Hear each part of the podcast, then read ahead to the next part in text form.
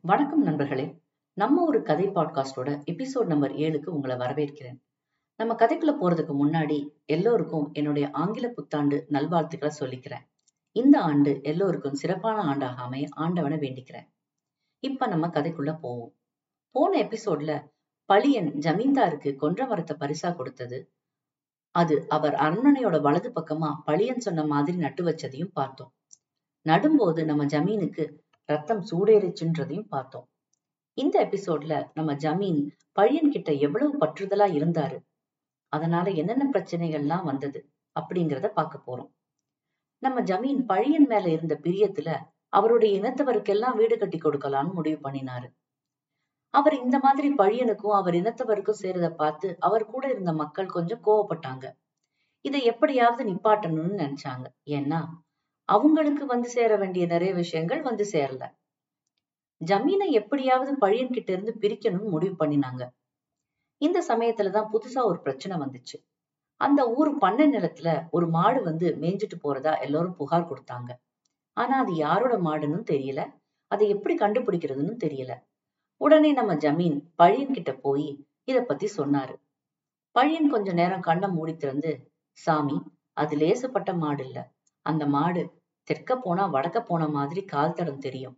கிழக்க போனா மேக்கால போன மாதிரி தரையில கால் திரும்பி பதிந்திருக்கும். அதோட கால் அமைப்பு அப்படின்னு சொன்னான். அது சின்னமநாயக்கர் மாடுன்னு சொன்னான். அந்த மாடு அவரை தவிர வேற யாருக்கும் கட்டுப்படாதுன்னு சொன்னான். அத கையும் கழுமா பிடிக்க என்ன வழின்னு நம்ம ஜமீன் பழியன் கிட்ட கேட்டப்போ அவன் ஒரு யோசனை சொன்னான். வேலி ஓரமா இருக்க பயிர்ல கொஞ்சம் மஞ்சள் பொடி தூவி விட்டுருங்க. அந்த மாடு வந்து மேய்ஞ்சுக்கிட்டு போறப்போ அந்த மஞ்சள் பொடி அது மேல ஒட்டி இருக்கும். அதை வச்சு நீங்க சின்னமநாயக்கரை மாட்டு தொழுவத்துல போய் அந்த மாடை கையும் கழுவுமா பிடிக்கலாம்னு சொன்னான். அதன்படிக்கு நம்ம ஜமீன் செஞ்சாரு. மாட்டை பிடிச்சாங்க. சின்னமநாயக்கரை பிடிச்சு கட்டி தீயில எரிச்சாங்க. அவர் இறந்தே போனாரு. மக்கள் எல்லோருக்கும் ஜமீன் மேல கோவம். இப்படி இவர் சாவறதுக்கு பழியன்தான் காரணம்னு கோவப்பட்டாங்க.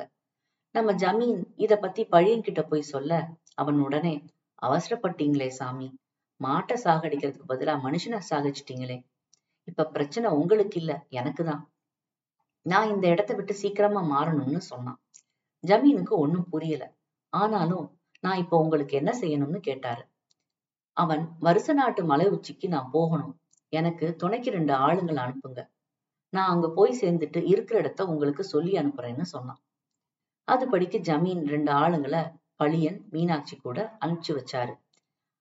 அவங்க இருந்த இடத்துல இருந்து கிளம்பி மலை உச்சிக்கு நடக்க ஆரம்பிச்சாங்க. மலைப்பாதை ரொம்ப கஷ்டமான பாதையா இருந்துச்சு. ஒரு இடத்துல மீனாட்சி கால் தடுக்கி விழுக பழியன் கைய பிடிக்க அப்பதான் அவனால உணர முடிஞ்சது கையில நாடி துடிப்பு இரண்டா தெரிஞ்சது. அதாவது மீனாட்சி வயித்துல கரு உண்டாகி இருக்கிறது. பழியனுக்கு சந்தோஷம். மீனாட்சி ஜமீன் கிட்ட உண்மையை சொல்லிடுங்கன்னு பழியன் கிட்ட சொன்னான். அதுக்கு பழியன் சமயம் வரும்போது சொல்றேன் அப்படின்னு சொன்னான். நம்ம அது வரையிலும் கஷ்டப்படணுமான்னு கேட்டா. அதுக்கு பழியன் போன பிறவியில மீனாட்சியா நீ கஷ்டப்பட்ட? இந்த பிறவியிலையும் நீ கஷ்டத்தை அனுபவிக்கணும்னு சொன்னான். போன பிறவியில மீனாட்சி அதாவது பாண்டியனோட இரண்டாவது மனைவியா இருந்தவர் மீனாட்சி. பாண்டியன் ஒரு சமயம் போர்ல தோற்று போக அவன் தன்னையே மாய்ச்சு கொண்டான். அவனோட சேர்ந்து அவனோட மற்ற மனைவிகளும் இறந்தாங்க. ஆனா இரண்டாவது மனைவியான மீனாட்சி மட்டும் உயிரோட இருந்து ஆட்சி பண்ண முடிவு பண்ணாங்க. ராணி மங்கம்மாவுக்கு பிறகு மீனாட்சி தான் ரொம்ப அழகா இருந்தாங்க. பிறகு அவங்க சந்தா சாஹிப்னு ஒருத்தரோட பொய் சத்தியத்தினால நாட்டை இழந்து சிறைவாசம் இருந்து அதுக்கப்புறம் விஷம் குடிச்சு சிறையிலேயே இறந்து போனாங்க. இப்படிதான் மீனாட்சியோட முடிவு இருந்துச்சு.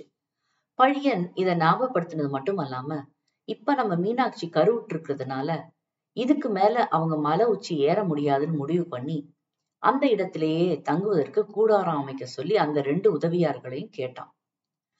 அவர்களும் அதன்படியே அங்க கூடாரம் அமைச்சு கொடுத்தாங்க. அதன் பிறகு அவங்க ரெண்டு பேரும் கண்டமனூர் அரண்மனைக்கு திரும்பி போய் ஜமீன் கிட்ட பழியன் இருக்கிற இடத்த ரகசியமா சொன்னாங்க. அது ஜனங்களுக்கு போய் சேராம பாத்துக்கிட்டாரு நம்ம ஜமீன். இதோட இந்த பகுதியை முடிச்சுக்குவோம். அடுத்தது சித்தத்துணுக்கு பகுதிக்கு வருவோம். நம்ம இந்த முறையும் வடேசாய்வு மகான் பத்தி தான் பார்க்க போறோம்.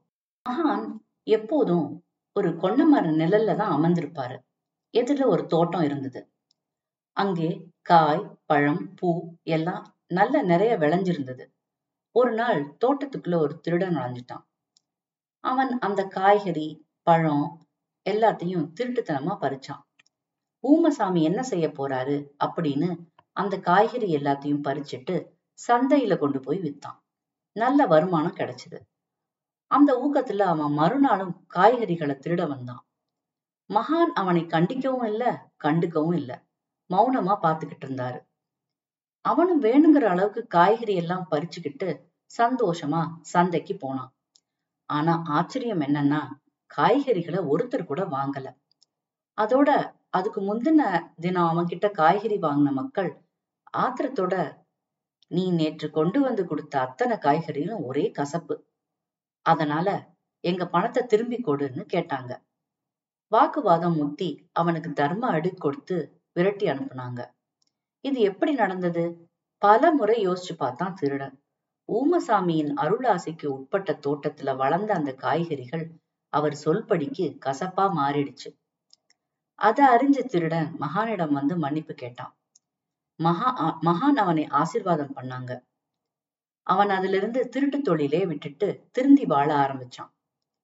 மனிதர்கள் மட்டுமல்ல உயிரற்ற ஜடப்பொருள்களும் கூட அவரது கட்டளைக்கு அடிபணிந்தன. இதை இந்த சம்பவம் உறுதிப்படுத்துறது. இதோட இந்த எபிசோட முடிச்சுக்கிறேன்.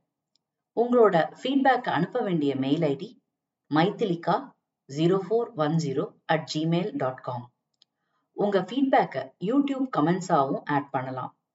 அடுத்த எபிசோட்ல உங்களை சந்திக்கும் வரை நன்றி வணக்கம்.